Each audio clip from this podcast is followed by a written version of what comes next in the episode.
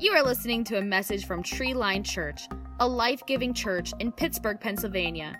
If you are in the Pittsburgh region, we would love to have you join us in person for one of our services. Check out treeline.church for times and location. Thanks for listening and enjoy the message. So, we are starting a brand new series today. We're kicking off a four week series called Friending. And so, this is something that we're going to talk about relationships this month and really how important relationships are. And sometimes we can think maybe coming to church, well, doesn't it seem kind of trivial? Is it kind of trite to talk about friendship and having friends and doing that in church? Is it really that big of a deal? And I honestly believe yes because I think that's something that God has called us to do life together. We were never meant to live life alone. And matter of fact, we can have some really great relationships and friendships. And so we're going to unpack that, see what that looks like over the next couple of weeks. Just really invite you to dive in and, and join us on this and see why this is so important that we've got to get friendship right. Why does it matter if we get friendship right? Because so much is hinging on that. Matter of fact, when we get friendships right, it sets us up for success in every important area of our life. And see, the opposite is also true. When we get friendships wrong, it can cause more pain and destruction than we could ever possibly imagine. And so, friending and having friends is something that I really believe that is something is important for us to understand, to know, to dive a little deeper. And hopefully, if you journey with us this month, you'll find out that it's not such a, a trivial matter after all, but something that really God, His desire is for us to be able to be in relationship with people, to have some friends with people. And some of you, you, you saw the topic and you're like, man, I don't know if I'll be here the rest of the month. Friends, I'm kind of the loner. And I feel you on that. I'm a little more introverted I am extroverted. I've never been one of those people who just has tons of friends. Those people kind of make me sick, right? You know what I'm saying? They've just always had, you just like, you just, you just come in and they're like instantly best friends with three people in the room. I'm like, what? What just happened? Like, I've been trying for years, right? And no one will talk to me. And so I feel your pain. If you are one of those natural friend people, you are awesome. Please come teach me. But if you're not, this is, we're going to journey this together. And, and I really want to open up with this statement. Um, and if you have been a part of any of the ministry that I have done for the last 15 years, they could probably quote this. A lot of the students that grew up in the ministry that I was a part of for 10 years, they, they know this quote by heart. And it says this Show me your friends, and I'll show you your future. Show me your friends and I'll show you your future. Pretty much saying that I could probably, with some, some level of consistency or some level of accuracy, predict what your future is going to look like based on the people that you run with, based on the people that you do life with. It's back, in fact, it's, it's been shown that this, this is true, that the people who are around us, and this isn't, this isn't anything new, right? Uh, many of us know that, we get that, we understand that. But if we show us your friends, we'll have a good idea of where your future is going. Proverbs 13 20 says this walk with the wise and what? Become wise. For a companion of fools suffers harm. Translation, don't hang out with a bunch of idiots, right? Come on, the Bible's even telling us that when you walk with the wise, it's going to rub off, it's going to influence us. And that's the good news kind of the not so great news is on the opposite side of that. We can experience some people who may be not so great and not such a great influence on our lives. And when we run with fools, we can suffer some harm. And I know this to be true in my life because, just quite honestly, any success that I have in any important area of my life, God has used the right people and the right friends to influence me in those decisions. Whether that be in my marriage or even trying to learn to be a parent and a dad or even being a pastor or planting a church, whatever it is, I have found that when I've been connected with the right people, when I've had the right influences around me, God has used those in an incredible way in my life. And the same is true on the other side. Many times in my past, when I would get into a lot of trouble, you know how they say like misery loves company? Well, it seems that trouble loves company even more. I don't know what it is. And just even when you get around a group of people, it just seems like it's so much easier for a bad idea to sound like a great thing, right? Maybe you've been there and it's just even later, it's like, what were we thinking? Like, I have no, I cringe. Sometimes I cringe when I think about the stories of the experience of my teen life or even in the college years, like, was there no one who had a brain in our entire group? I don't know what it is. We just get together and it's like, that is the worst idea that could possibly have happened. And that's exactly what happened. And so many times I had found myself that the times I got into trouble was probably because I was running wrong with the right, wrong group of people. And so that's something we're going to dive into and we're going to talk about that. And before we get too deep in this today, there's actually a note card on your seat. It was attached there to the Connect card, an offering envelope, and the pen. If you want to go ahead and get that, get that note card out, and if you don't want to use the note card, I would encourage you to write it down in your notes app in your phone, one way or the other. You can go analog or digital here; it doesn't matter. Whatever one works best for you. Um, you can. But what I want you to do is I want you to list your five closest friends. So I'm just going to give you a minute, and I'm going to talk up here like the Charlie Brown teacher, like the want, want, want, want. So you don't have to pay attention to what I'm saying, and just take a minute and go ahead and write that down. Just list your closest friends on there. And it doesn't have to be in any order. It can't be a family member and it can't be an imaginary friend. So that's the rules. No family members, no imaginary friends. Um, you can list them there on there no particular order. It doesn't have to be from like your bestie to the one who you're kind of like, well, I guess they're kind of my friend. Just put them in there, no particular order. Um, if you can list five, go ahead. Um, if you can't, just do as many as you can. Outside of your family, no imaginary friends, please. No imaginary friends. I'm young enough to remember on Sesame Street when no one believed Big Bird that Snuffleupagus was real. Does anyone remember that drama that happened on Sesame Street? Yeah, everyone thought that he was his imaginary friend, but Snuffleupagus was actually real. And we all know this now. It's common knowledge, but that time, scandal. I mean, it was like reality television.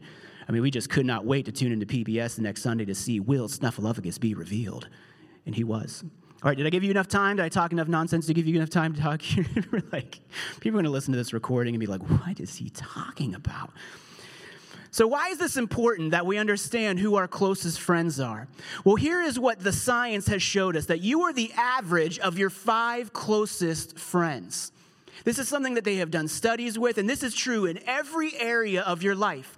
Matter of fact, even in your finances, you are probably the average. You're probably somewhere in the middle as far as much, even as much money as you make, that you're somewhere in that you probably don't make the most in your circle of friends, you probably don't make the least. You're probably somewhere right in the middle. The same is true in our life and how much we like to party, right? How much of a party animal you are, right? How much of a wild thing you are. If you if you were out there partying late last night, probably the circle of friends was also partying with you. If that's not something that you're too much into that scene, you're probably the average of that as well. And the same is true in our spiritual life and our relationship with God.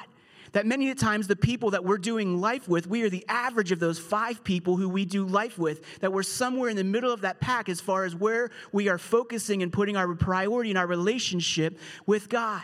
So, like it or not, we become like those we run with.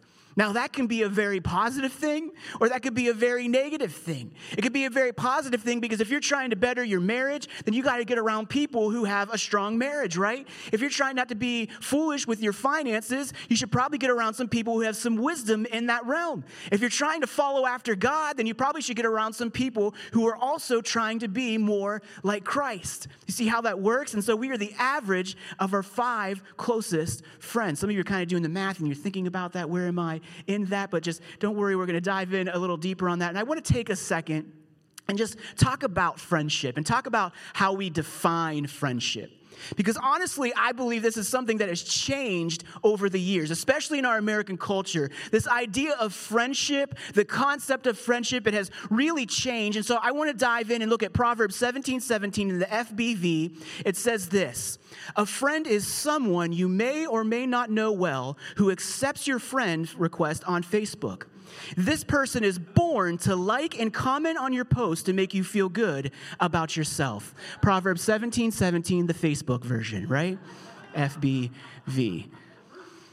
It seems ridiculous, right? But it really has. Social media has had a huge impact, and we're going to dive into it and talk about that. But really, this concept, this idea of friends has shifted to something that used to be face to face. It used to be a level of intimacy involved where we were connecting with people, we were talking together, that we were with people, and it's kind of shifted to something else right? And then we put something out there on Instagram, we put something out there on Twitter, we put something out there on Facebook, and then we just wait for the likes to come in, don't we? You just would be like, oh, five likes? This picture was much better than I should have had more than five likes on this by now, right? Come on, am I the only one? Someone just admit, come on, you got to have a little confession. It's church. You can't lie in church.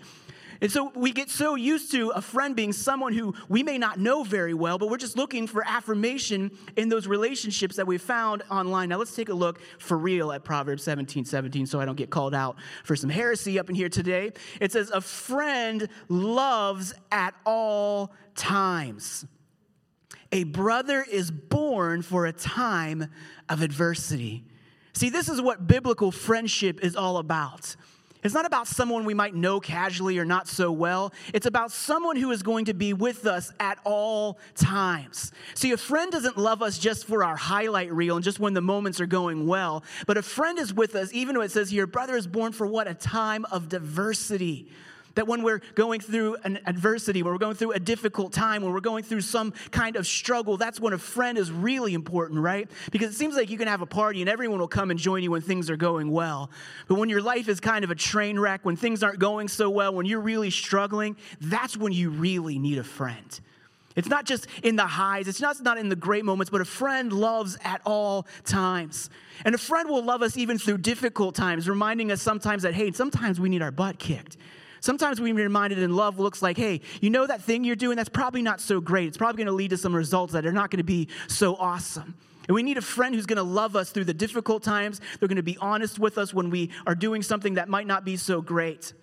And so, something that I think is really important for us to talk about, and as we talk about having listing five closest friends, that might have been a struggle for some of us to do today. The American Sociological Review said the average American has only two close friends. The average American today only has two close friends. And that might not seem like a big deal to you, but something that is really amazing is that 25 years ago, in our culture, in our society, the average person had six close friends. So, cut by a third now, 25 years later, that we are actually more connected than ever before in any point in history, but now we have less friends than ever before. Now, the thing that's even more staggering with this is that 25% of people, a quarter of people, can't list one single friend. And friends, I believe that is something that is tragic, that it's not how God designed us to do life. We were never meant to do life alone. And so we're going to talk about this and jump in. And so when you hear stats like that, the question comes up why are friendships declining? What is the cause? And I think there's lots of reasons we could jump in here. There's probably quite a few reasons if we really dive in and start to do the research and understand that things are changing. I just want to highlight a couple of them today. And the first one is just increasing work hours. I mean, let's just be honest. From 25 years ago to now, the amount of work that people do has just went through the roof. Matter of fact, culturally, they even talk about us as Americans that we don't even know what it is to take a break, to take a vacation, to have normal work hours. We're always connected 24 7. Even when we're not at work, we're at work because we've got the mobile device and the email never stops and the texts never stop and the phone calls never stop, right? And we can't disconnect and leave work. We don't punch the clock, right? We're not at the factory making widgets and we punch the clock and go home and don't think about it to the next morning. We're always working, we're always on. Matter of fact, it's been so incredible and mind blowing and probably pretty damaging seeing people have to work 60, 70, 80 hours, 100 hours a week. And I'm like, that can't be true, but these people just will live at work. And even if that's not you, we really feel the effect of increasing work hours and the toll that it takes on our friendship. The second one is rising divorce rates. Well, how does that have to do with friendship?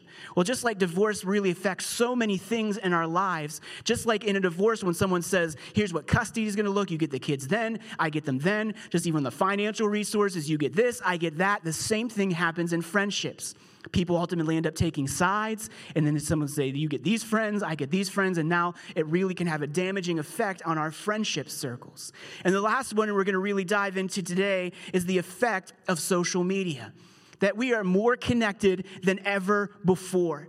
And it is something that has just exploded in the last decade that we are all connected. We, we all have friends. And many of you, some of you are like, well, I'm not on social media, but it's really still in this culture had a profound impact on us in our relationships. And we really have to acknowledge that social media has redefined the meaning of friend. See, before Twitter, before Instagram, before Facebook, nobody picked up the phone and called their friend and just was like, hey, just want to let you know I'm having a croissant and a fruit cup for breakfast. Thank you, goodbye. But now we have the need to broadcast it to the entire world and post a picture of it so that everyone can see what it is that we're eating right? But you would have never have done that. No, no, I, maybe you did. I never did that. I never called a friend, hey, I just want to let you know. No one does that. But it just completely redefined the way that we do friending. And see, here's what's really amazing is that we are so obsessed with controlling an online persona That it's all about the highlight reel. It's all about our image. And matter of fact, even posting a picture of ourselves, right? We just got to get the right light, make sure we look good, get the right pose, right? And if you're posting a group picture, can we just have a moment of honesty and transparency? You don't care how anyone else looks in the group picture. You are scrolling through the feed saying, Do I look best in this one? Do I? You don't even see the faces. Your friends' eyes could be closed, they could be making devil faces. We don't even know what they're doing. You're just like, As long as the filter makes me look good, I don't care what any of the friends look like, right? You know it's true. It's changed the way we do life. That it's just become about this highlight reel. It just becomes about this, this false image that we put out and trying to help people perceive us to be a certain way. But it seems like in our culture today that we have more followers, we have more likes, we have more Facebook friends, and we feel more alone than ever before. See, social media has created this illusion of intimacy. And it's something that they've proven that it just becomes more and more addictive. And we, we have this idea that we're actually in, an, in a friendship and a relationship with someone, but it's really counterfeit to what God has intended. And now I'm a fan of social media, and I think technology is wonderful. We even want to utilize that, and we do that as a church, right? We're streaming on Facebook right now. Come on, somebody. I have social media. I'm not against it. I think it's a great thing. It's a great way to connect with people. Like that friend you had in third grade, they pop up in your time feed, and you're like, wait, how do I know them again? Or is that just me? But social media can be a great thing, but in my own personal life, the more I use it, the more I find that I crave personal face to face relationships. And see, for us, varying age, depending on where you are on that spectrum, for you, it might not be a big deal. For some of you young adults, it might be a bigger deal. And even as we get younger, this is the world that we've grown up in. It's just become so prevalent. So, in this series, I want to really unpack over the next couple of weeks the friend that we need to have and the friend that we need to be. See, there's two sides of the coin with that. And as we talk about friending and we talk about friendship, and I've said this before, many times we can get very discouraged, and I've experienced this in my own life. Is that sometimes we, we wish that we had more friends and we feel down, and sometimes I've been pretty blue be like, why? Man, I just need some people in my life. And I found the greatest way to get some friends in our life is to simply be the friend to someone else that you yourself want. And so, this is what we're going to talk about. We're going to unpack that in the next couple of weeks. And I want to talk today and start by rediscovering the lost art of friendship. And the first one is simply this. We're going to just talk about two things real quick. Rediscovering the lost art of friendship. The first one is, seems kind of obvious, but you've got to be present. We've got to be present. We've got to be physically present with people. We've got to be in the room. And so I'm going to ask you to repeat after me, and I want you to repeat it like you mean it. Are you ready? I will develop my friendships face to face not thumbs to thumbs. You got it, right? Some of you like thumb, thumb, scroll, scroll. Or some of you got the like mad like pointer finger typing on the screen. Like I don't even know how you do it. It's impressive. Saw a kid once like like this. I'm like, oh, I was like, that's right. It's amazing. But it's so important that we develop friendships face to face and not thumb to thumb and not just going through a screen. But it's so important that we're present with each other. Jesus himself demonstrated this. Jesus didn't go find his followers, find his disciples, hand them a book, and say, Here, read this. That is not what he told them to do. He said, What? Come, follow me. Let's do life together. Let's go do ministry together. Let's let's eat together. Let's let's almost die on a boat together, right? It's, just that's what Jesus did with them. He said, "Let's go do life together. Follow me. Be present." And see, what's something that's so amazing in this, in the studies, what they're finding out is that kids, even though they may have more screen time than you ultimately, kids have more dissatisfaction about their parents and the amount of screen time they have than even parents have about kids. That kids sense that something's not right. That you can't get our attention as parents. And I've even felt that tension, experienced that in my own life. And that our kids are just young for just a fleeting moment and we can just be so lost. It's like, hold on a second, mommy's got to post this on Pinterest real quick, right? This is this is life-changing stuff. This recipe is going to change the world. Just hold on, right? Or I got to check the sports guide, just the sport, right? I'm in the NFL app. I got to read. It's like this soap opera, finding out what happens to Antonio Brown this week, right? And just got to scroll, scroll, scroll, click. And if we're not careful, if we're not present, we'll really miss out on the people who matter most in our life. Hebrews 10 24 through 25 says this Let us think of ways to motivate one another to acts of love and good works. And 25 says, And let us not neglect our meeting together, as some people do, but encourage one another, especially now that the day of his return is drawing near.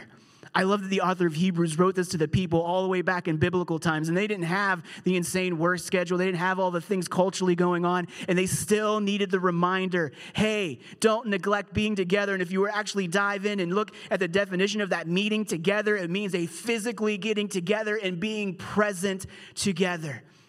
And maybe you've heard this in the context. It's important that we've got to come together and do church and worship and do Sunday. And yes, that's important. But we've also got to do life and get some friends, get some people around us that we are doing life with. Why? Because there is power in presence. I've experienced in this my life in a few different ways. Many of you know that the church that we're here, part of Treeline Church, has been a little over a year. In September, it was a year since we launched. But before that, it was just so intense, so crazy, so much uncertainty, moving across the country, taking no jobs. We're like, we don't even know what this is going to look like. Is this going to work? Where are we going to get the people? How will we fund this? Where are we going to meet? So much uncertainty. But the amazing thing is, is I was able to connect with some people, some other pastors, some other church planters from different parts of the country who were very encouraging, getting to talk to them, them sharing their story, and it was very helpful to be like, oh, this is not the first person to have done this. But then something really amazing happened when we launched the church. There's a good friend of mine named Jason Rates, and he's been here and he spoke before. They came and brought like their whole church with them and did worship for us and, and taught. But something really amazing happened. Jason was one of those church planter friends in my life who they were a little further down the road than us. They planted several years up in the middle of Michigan, and he was just a good friend of mine. I've known him for years since my youth ministry days. And it was we were getting ready to launch the church. There's so much stress, so much anxiety, so much no sleeping. It was just like, this is crazy. How are we going to do this? As we get to launch Sunday, and people were finally starting to show up, which is like that. You take a breath, people showed up. That's good, right? That's, that's the win. And I remember standing out here at the ramp and looking down as a few last people were trickling in, and I see Jason walking up the ramp. I did like one of those like triple takes. Like, I'm like, that can't be him. Why? Because the dude had to leave his church, which is already hard as a pastor on a Sunday. He had to ride in an airplane, pay for an airline ticket, get a rental car, get a hotel, not tell anyone he was coming, come and support us on our launching day. I can't tell you what it meant to me. And I remember him sharing with me after and telling me, he said, presence honors people. And he was saying that he really, and was even texting him about it this week. And he was saying he was so bummed that there were people who weren't able to come and be supportive when they launched their church. And so he wanted to do that and be that kind of friend for someone else. And I can't tell you what that meant to me to have him honor us and brought us a, a, gift and blessed our family. And we were able to go out and talk after and just have dinner and just celebrate what God was done and talk about all those things that were going on. And his presence just meant so much at that moment to me.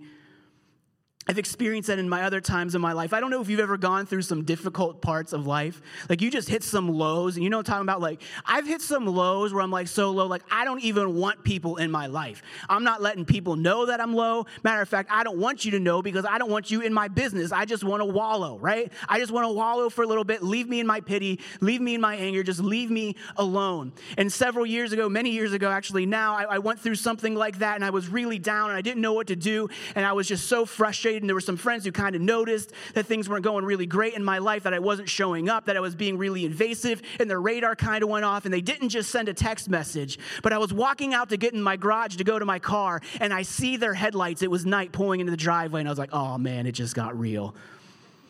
And they pull in, they tell me, they're like, what is going on? Get in this car something is not right. And their presence meant so much that they weren't just going to send a text, they weren't just going to call. They were showing up in my life, and their presence meant the world to me. Now, at that time, I wanted to run. You know, it was too late. They saw me out in the garage. I couldn't pull the blinds and pretend like I'm not home, right? But their presence meant so much to me. I've seen this in ministry time and time again. Doing student ministry for 15 years, one of the greatest tragedies that you can know as a youth pastor is having a teenager pass away. And I've experienced that several times through youth ministry. It's incredibly powerful. It's extremely excruciating, and you feel so powerless in that moment. Like, what could I possibly say to these parents? What could I possibly say to this family that would comfort them in any way? Especially when you're feeling so grief and anguish yourself. I remember several years after we were at the church that we were for 10 years, and this happened several times, and I noticed something began to happen That when, when teens would pass away, there were some students in our youth group who really took hold of this and they're like, you know what? We don't know what to say, but here's what we're gonna do. We're just gonna show up at the funeral home beforehand. We're gonna meet with the family and we're just gonna ask if we can pray with them. Brian, would you please come and do that with us? And I'm like in tears. Like, I, that's not even my idea because I feel helpless. How could I possibly go offer prayer for this family? And I can't tell you how powerful those moments were of these teenagers coming together behind the back room in these funeral homes and, and coming together and just standing around these families and the tears coming down these parents' eyes. And just knowing that it wasn't anything that we could say, it was just their presence in that moment, just being there with them. When everyone else was recoiling, saying, I don't, I don't want to hurt you, I don't know what to say, I don't know what to do. But there were these teenagers, the peers of their friends who would come together and say, We don't have all the answers. We just know that God loves us and He loves you. Would you just let us pray for you in this moment? And it was so impactful, it was so amazing. Why? Because presence absolutely has power. And see, we can't just be physically present, we've also got to be emotionally present. See, at the end of our lives, it's not going to matter how many people liked our selfie or liked our picture on social media. We've got to be willing to be vulnerable, get, uh, uh, be emotionally present in people's lives. We've got to be willing to put the phones down and simply be present in the moment. It's something that should become a cultural norm. And I'm just preaching to myself up here this morning because I catch myself doing it all the time. We're supposed to be connecting with people, and sometimes it seems like maybe I do have the right friends, and maybe we're able to list some people on there, but it seems like even when we're together, we're not really together. It's so amazing to see when you go to a restaurant and a family there sitting there eating, what's everyone doing? Every person's on their device right? Everyone's just got their face in a screen. We're together, we're physically present, but we're not emotionally present. We're not investing our lives into others. And so maybe this would be a challenge for us today, maybe for a challenge for us as a church to maybe disconnect a little bit every once in a while. Maybe set a standard in our own home, maybe in our own relationships that we're, we're gonna do better about not always having our face glued to a screen, but that we're gonna be present, that we're gonna be emotionally present, and that we're gonna be present in people's lives. So the first one was to get present. The second one is that we've got to get open. We've got to get open. Be present, and then we've got to get open. Now, this might blow your mind. This kind of kind of surprised me somewhat. Um, that the newest, in fact, one of the newest and fastest growing phobias today. Are you ready? This is talking on the phone. This is legitimate. There is a growing fear of talking on the phone. And there's this fear of it because the really the reason it comes down to is that people can't control how a phone call will go. You know it's true. That phone rings, you're like, oh, what are they calling me for? Let that go to voicemail, right? Now we got visual voicemail. We didn't even need to answer the phone. We can just like see it pop up on text later. Why? Because we can't control how the conversation is going to go. But when someone texts you, you have to decide I can reply now. I can ignore that text message unless you have read receipts and you're just like the craziest kind of people and they don't even want them to know that they re- like whose idea was that on the phone? Read receipt? I don't want them to know that they read my message that I you guys just know, right? Because we want to be able to control the dialogue and the conversation. And in a phone call, you can't do that. You don't know how it's going to go. But when you got that text, you could type it out. If you're like me, you delete it seven times, you're like, that's probably not the best response, right? So there's some good things that come with text and emails, right? You can hit that delete button. But there's really, truly a growing, and really the thing that's most amazing about that phobia is they're saying now in studies that people don't know how to end a phone call. They just, we don't even know how to end it. Just sit there breathing, right? You just like, hang up. Like, what do we, bye? Right? It's just crazy, but it's true. It's true. They're showing us in studies people genuinely don't know how to end a call. Now, some of you, I just gave you all kinds of anxiety this week as you're trying to figure out how do I end the call now. I don't want to be awkward, right? Just bye, and just hang up real quick, right? Or you ever have one of those people that, like in your life they don't say bye and they just hang up and you're waiting for them to say bye and they've already hung up? It's the worst. But we've got to get open. We've got to be able to share what's going on in our lives. We can't just be physically present and just emotionally present. We've got to share. You've got to let someone know what's going on in your world. That you've got to have some people that you can trust and be like, man, I know you might not have the answers. I just need someone to download to right now. I need someone just to believe in me and have my back right now. I need someone who's just going to hold me accountable because I'm trying to do better, but I'm, I seem to be failing. So I just need to be open with someone and share with that. That we've got to be able to share some of our weaknesses and know that there's some people in our lives that aren't going to judge us for that, but know that their lives are a mess too. And so we can just all come and be a mess together. Come on, someone. That we need some people that we can be open with, that we can share our weakness. And if you don't know how to do that one on one, I would encourage you to at least have the bravery to try doing it in a group that the groups that we have are an opportunity to share and be open. Matter of fact, years ago in the student ministry that I led for our small groups, one of the rules then we said it was like Vegas. What happens in small group stays in small group, right? And it's still such a great rule today that you can have a group of people that you can be open with, that you can share your weakness, that you can come alongside and say, I don't have to put the mask on. I don't have to pretend. Everyone put the capes away. We're not superheroes today. We can just be real. We can be honest. We can be open with each other. We can share our struggles. Matter of fact, this is biblical. James 5:16 says, "Confess your sins to each other and pray for each other why? So that you may be healed." Did you catch that? That when we share and we confess with each other that we can actually experience healing. And so many times in our lives, that healing that we lacked emotionally, that healing that we lack with the things that were going on in our struggles, is because we simply sometimes just need to take the step of being brave enough to find some people who we trust and we can just share so we can experience that healing. Friends, it's so important that we do this with each other, that we confess our sins, that we share what we're going with. I know that can be so intimidating. I am not one of those touchy feely persons who like sits down in the group and be like, just can't wait to bleed all over you, right? That's not me. That's not me at all. I've never been one of those. I've never been wired that way. Matter of fact, I'm almost like a steel trap, right? I don't want anyone to know anything. I don't want you to know I'm fine, right? Just give them the answer. How are you? Doing? I'm fine. I'm good. Fine. I'm good. I'm fine. I'm good, right? In a small group, everyone's going deep. I'm fine. I'm good. How about you, Brian? Good, right? No report today. Good. Nothing happening in my life. Don't need prayer. I'm sweet. I'm awesome, right? And just taking time to confess and learn how to do that. And here's something that I want you to get today. And I think this is really important is that we impress people with our strengths, but we connect to people through our weaknesses. And I'm going to say that again because I think it's really important. See, we impress people with our strengths, but we connect to people through our weaknesses. It is through our weaknesses that we truly connect with people. And this is something that is my prayer for us as a church and it's something that I have had to learn over the years, even in ministering, being a pastor, is I have no desire to come up here and don some cape and be super pastor and be like, I've got it all together. Matter of fact, I've gone the other way a few times where I'm like, man, I've been too honest. No one's coming back next week, right? Yeah, really work to be transparent and to be honest and share that this is a struggle that we're going through and that, that when I'm up here, I'm speaking to myself as much as I'm speaking. People have been like, Brian, that was so great, really need it. I'm like, I'm just preaching to myself up here. I mean, just honestly, I need this. I need to hear. I need this challenge to live this way. And matter of fact, um, over the last couple of months, there's been a few people that attend here at Treeline who have sent the kindest emails and text messages, sharing specifically that it's meant so much to them, that they've, they've grown up in church and it seems so much about the perception. It seems so much about being strong and putting out that image, but they've just appreciated a place where they can feel comfortable and confident knowing that it's okay to be weak. It's okay to admit and say out loud that we're struggling with things. And thankful for a leader and for leaders collectively here at Treeline who are willing to say, you know what? Yeah, we've got some strengths, but man, there's some weaknesses, and we can really learn to connect to each other. I've experienced it in my own life over and over again. And a struggle to be a husband and a struggle to be a dad. There's no manual on that. Man, I wish there was. I wish I knew how to just read a book and be a better dad, but it just sometimes getting around some other people who've just been having the moment of transparency and honesty with me, be like, I struggle with that too. I struggle being a good husband. I struggle being a good dad. I struggle being a pastor, whatever it is in your life.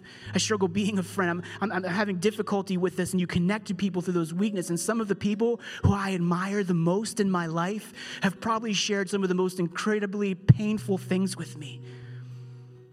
I had a friend of mine recently in the last month share some things that were just so tragic, so difficult, and having, having a breakdown and just losing it and feeling like they just needed to end their life. And I, I just was so thankful, and I, I just tears coming down my face. And I said, You have no idea what it means to me to have you share that with me. And I don't think any less of you. Matter of fact, I think more of you because you were strong enough and brave enough to be honest and transparent and share that with me. Thank you. And I have so much respect for them.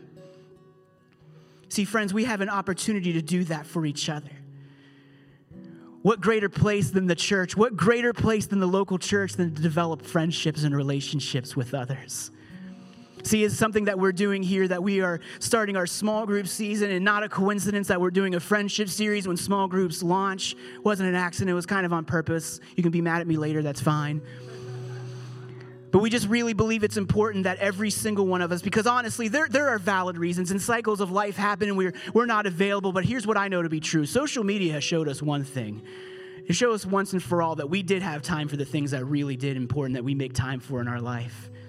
And there are a million reasons why we have, and some of them valid.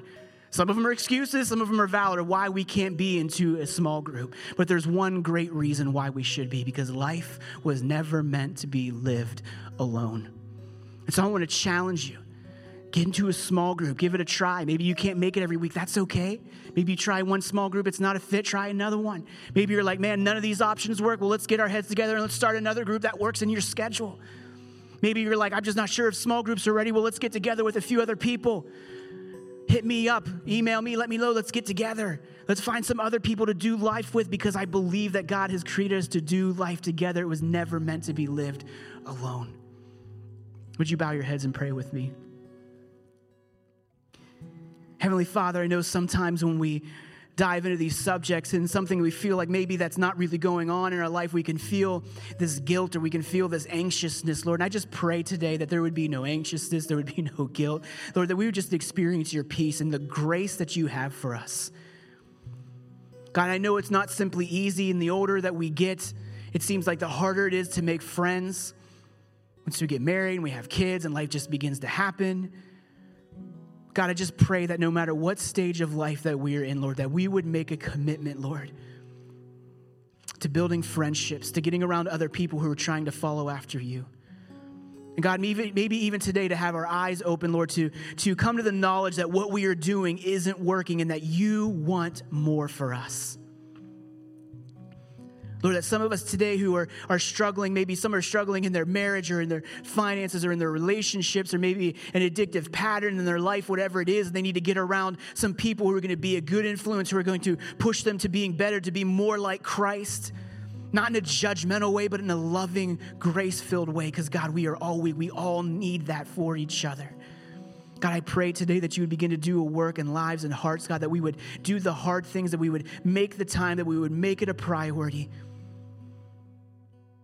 God, that we would stop hiding behind the excuses, that we would stop hiding behind the things that, God, sometimes it's legitimate, but Lord, that we would try to do our best. Even if it's one on one, even if it's once a month connecting with someone, just starting somewhere, taking the baby step. God, I thank you.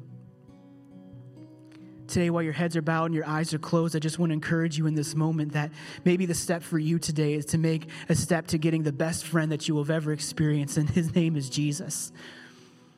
See, that God sent his son Jesus, and that Jesus truly is a friend to us. Matter of fact, that he is the best friend we'll ever experience and ever encounter because there's never any judgment, there's always acceptance, there's always grace. And that this friend loved you so much that he gave his life for you so that you could experience the freedom and the joy that comes in this life that only can be found in a relationship with Jesus. So if that's you today and you're saying, I need to say that prayer, I need to invite Christ into my life, it simply is about surrendering to Him. It's not about doing all the right things, about looking a certain way, going to church enough, having enough scripture memorized. It's not about any of that. It's simply saying, God, I know that you are real and I surrender my life to you. I can't do this on my own anymore. Maybe you're here today and at one point you said that prayer, but life just began to happen, and I don't know what the reason is. And honestly, friends, it doesn't matter. God has never been angry. He's never been upset. He's always been waiting with arms wide open to say, Welcome home, my child. That God has a heart for prodigals. He longs for you to come back home, to be in relationship with Him. He wants to be your friend. So, if that's you today in either one of those categories, maybe for the first time, or you're like, I just need to recommit my life to Him while everyone's heads bowed, everyone's eyes closed, I'm going to count to three. And at the count of three, I'm just going to ask you to slip your hand up and say, Brian, include me in that prayer. We're not going to call you out, we're not going to single you out. We just want to pray with you together. One, two, three. That's you. See that hand. Awesome. See that hand. Anyone else? Okay, put your hands down. We're going to pray out loud together, and I'm going to ask you to repeat after me so that no one has to pray alone. Are you ready? Dear Jesus, I believe in you. Thank you for loving me. Come into my heart. make me new. Fill me with your spirit. Help me to follow you all of my life. In Jesus' name, amen. Hey, can we celebrate for those who made a decision for Christ today? Thanks for listening. If you would like to connect with us or learn more about our church, please visit us online at treeline.church or on social media. Our mission is to see family trees changed by a lifelong relationship with Jesus. We hope you can listen or join us next week.